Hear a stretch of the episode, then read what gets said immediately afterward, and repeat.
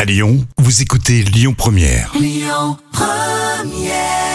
Et c'était Simon sur euh, Lyon Première. Le titre, comme tout le monde. Très vite euh, les infos, mais tout de suite on révise. L'instant culture. L'instant culture, c'est carrément pour épater vos collègues avec Professeur Jam. Ça va Super, J'essayais de te surprendre. quel suspense. Alors justement, euh, alors Jam qui est aussi prof, hein, vous le savez, euh, prof d'anglais, donc tu manipules les dictionnaires, tu dois connaître euh, cette réponse. Combien y a-t-il de mots dans le dictionnaire Alors, Ah, dans les dictionnaires de langue courante, il y a environ 60 000 noms communs.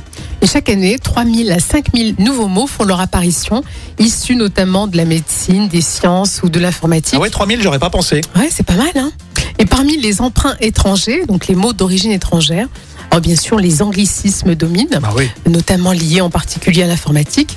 Et ensuite, il y a aussi les mots euh, du Japon ou de l'Italie, par exemple pour la gastronomie. hein. Oui, c'est ça, exactement. Un sushi, euh, une mozzarella. hein.